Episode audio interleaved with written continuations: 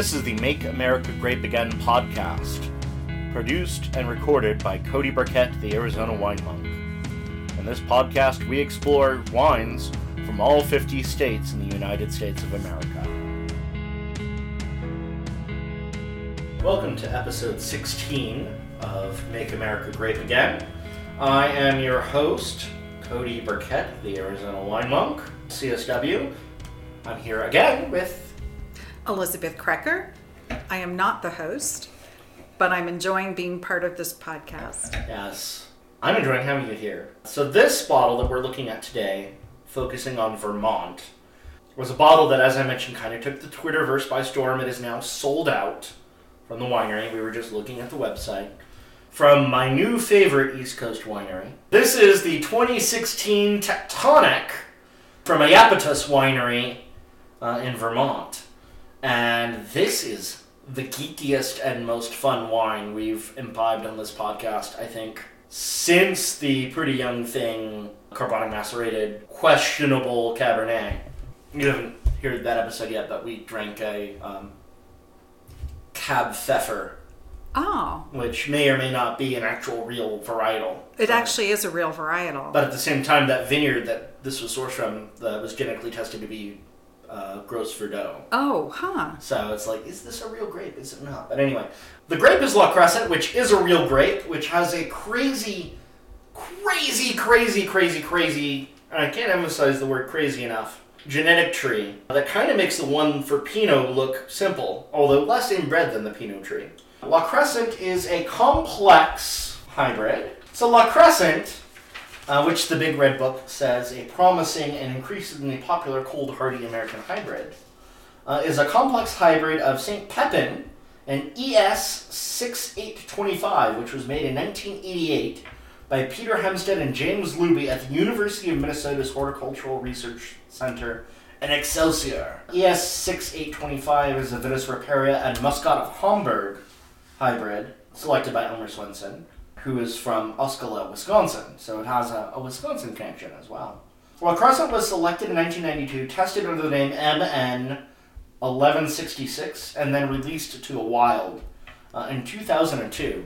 So we've visited varietals in this podcast that are old as the hills almost, like uh.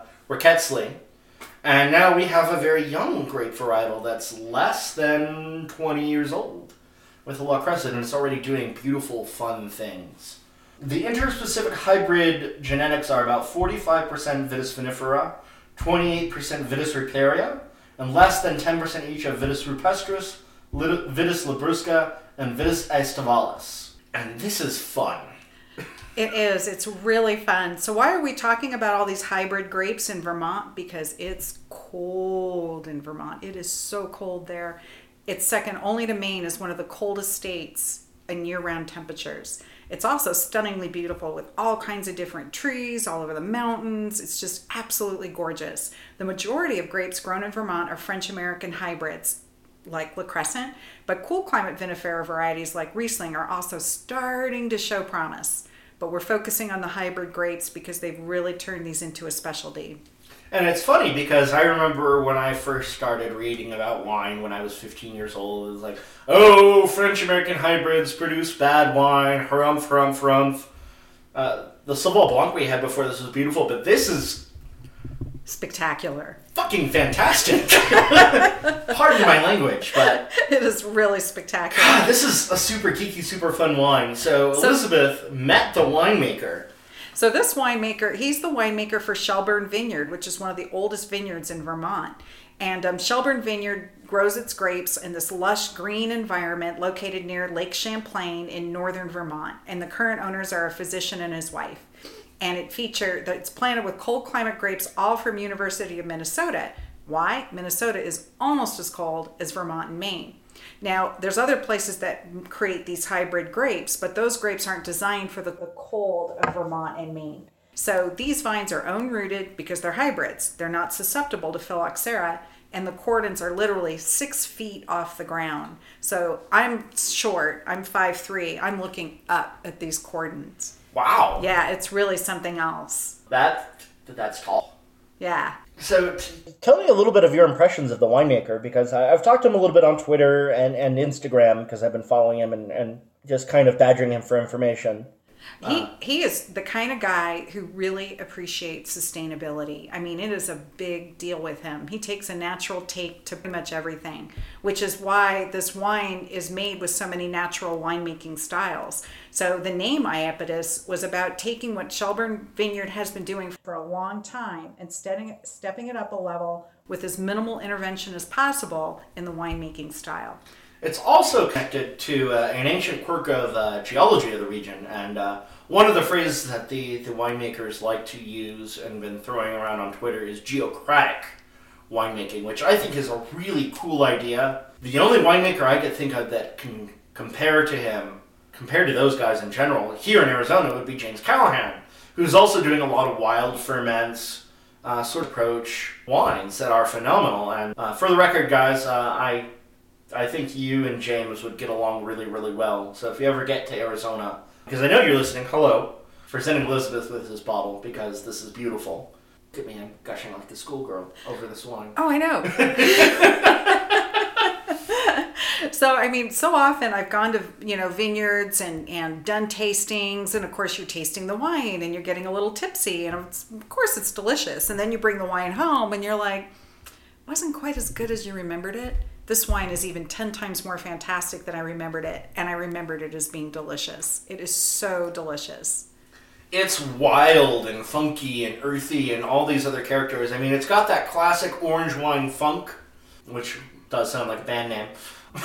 But it's yummy. I mean, this No, is, uh, by, by funk I mean honestly, it's like the herbs that you find in a Ricola cough drop, and that's one of the reasons why I love Ricola cough drops is because they're such an intense, flavorful experience with all these different herbs and characters, and you get all of these herbs both on the nose and on the palate of this wine.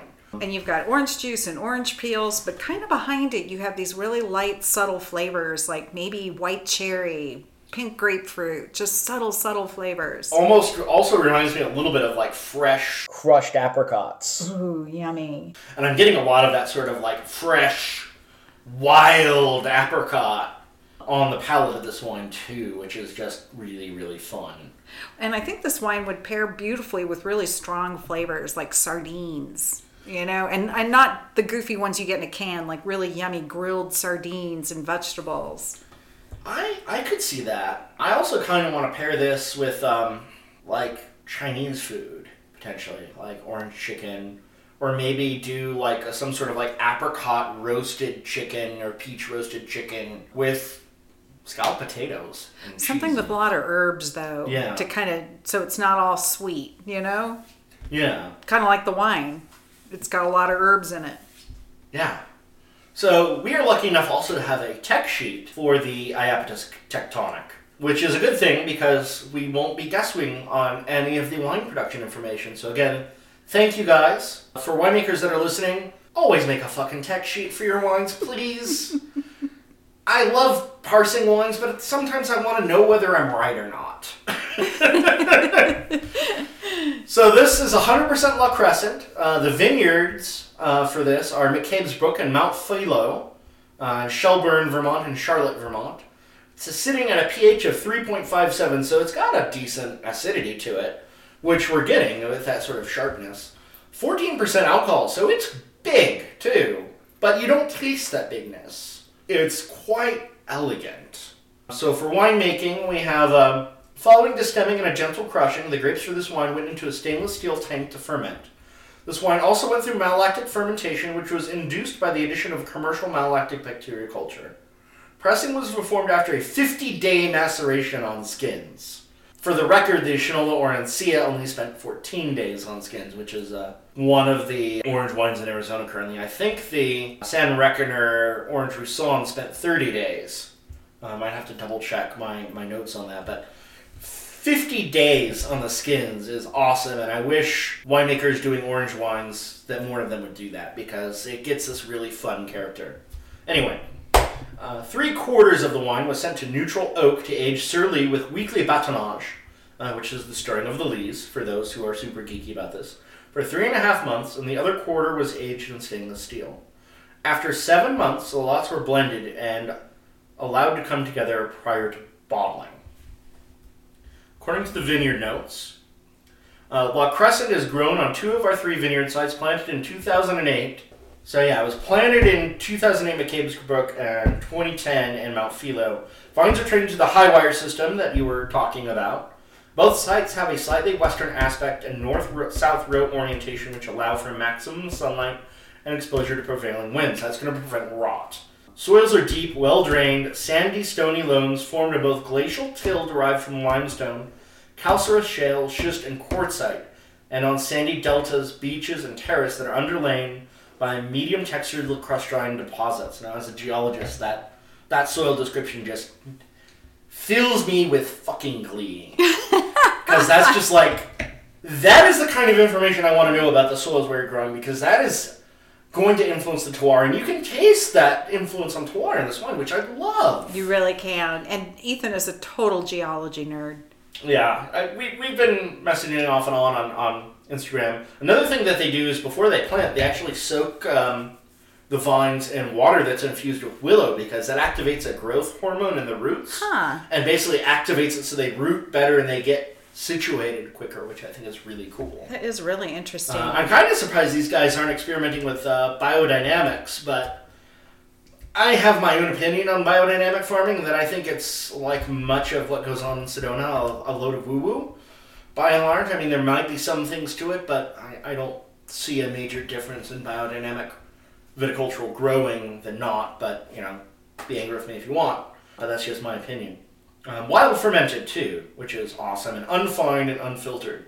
So it's cloudy. It- It's like almost like apricot juice or orange juice with no pulp looking at, but it's also lots of transparency. It's I love this wine. I could drink this wine all day long. Mm. It almost makes me think almost too of like a, um, an orange juice mimosa.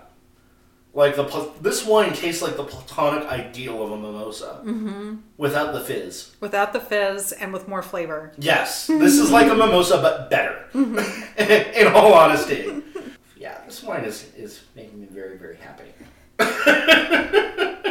Well, I love the name Iapetus. Did I say that right? So there's two pronunciations, uh, uh, Iapetus and Iapetus, kind of depending on on which dialect of Greek you're going for. So the Iapetus Sea used to cover this area of Vermont uh, way way back when. it was an ancient ocean. Yeah. And I love that they're naming a label in conjunction with the ancient roots of the landscape. It would be like an Arizona wine in the Verde Valley calling itself uh, Costa Pedregosa. And I think that that would be a fun thing to do in Arizona too, but that's just me rambling. so this is already going to be the longest episode um, because it's, it's such a fun wine to talk about, and I don't want to finish the glass. uh, It was a fun wine to talk about, and So- it was truly a delicious glass. So I'm going to read the label before we close off. Tectonic. I love the name too. Over 400 million years ago, the ancient Iapetus Ocean covered present day Lake Champlain. Since then, powerful geologic forces have shaped the landscape we've come to work and understand as wine growers. At Shelburne Vineyards, our grape grow amidst the history of these ancient influences. But we also recognize the equally subtle impact on our own hearts and hands uh, have in raising wine. Iapetus represents a strong sense of place, rooted in respect for the land, while honoring minimalism in the winery. So this is, I think, one of my new favorite orange wines. But uh, until next time, uh, we're going to make America grape again. Next up, we're going to explore a different type of wine entirely.